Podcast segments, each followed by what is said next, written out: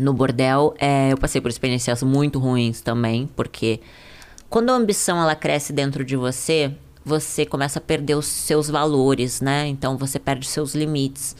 Eu já tinha perdido o, o valor que eu tinha. Eu tinha preço, né? Não valor. Uhum. Então, é, ali eu passei por algumas situações assim bem humilhantes de masoquismo, sadomasoquismo, sabe? De, de aceitar fazer relação sexual, fazer, né, defecar na pessoa, urina, essas coisas que depois a tua mente te acusa de uma maneira assim que você pensa em morrer, sabe? Você... Depois você fala, tipo, na mesma noite? É, depois que Ou- você ganha a grana, que você passou por aquilo, você diz, nossa, eu sou um lixo, sabe? Eu sou um lixo em aceitar isso. Mas aí você pensa, ah, são 7 mil reais, são 10 mil reais, entendeu? É, é muita grana, daí você, aquilo te vicia.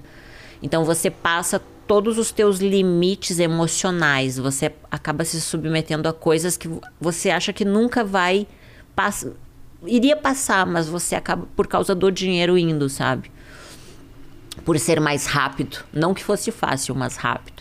Então isso me causava muitos traumas. Só que assim, é, como eu pensava muito na grana, eu me tornei fria. Eu não tinha mais sentimentos, entende? Eu só pensava no dinheiro. Sim.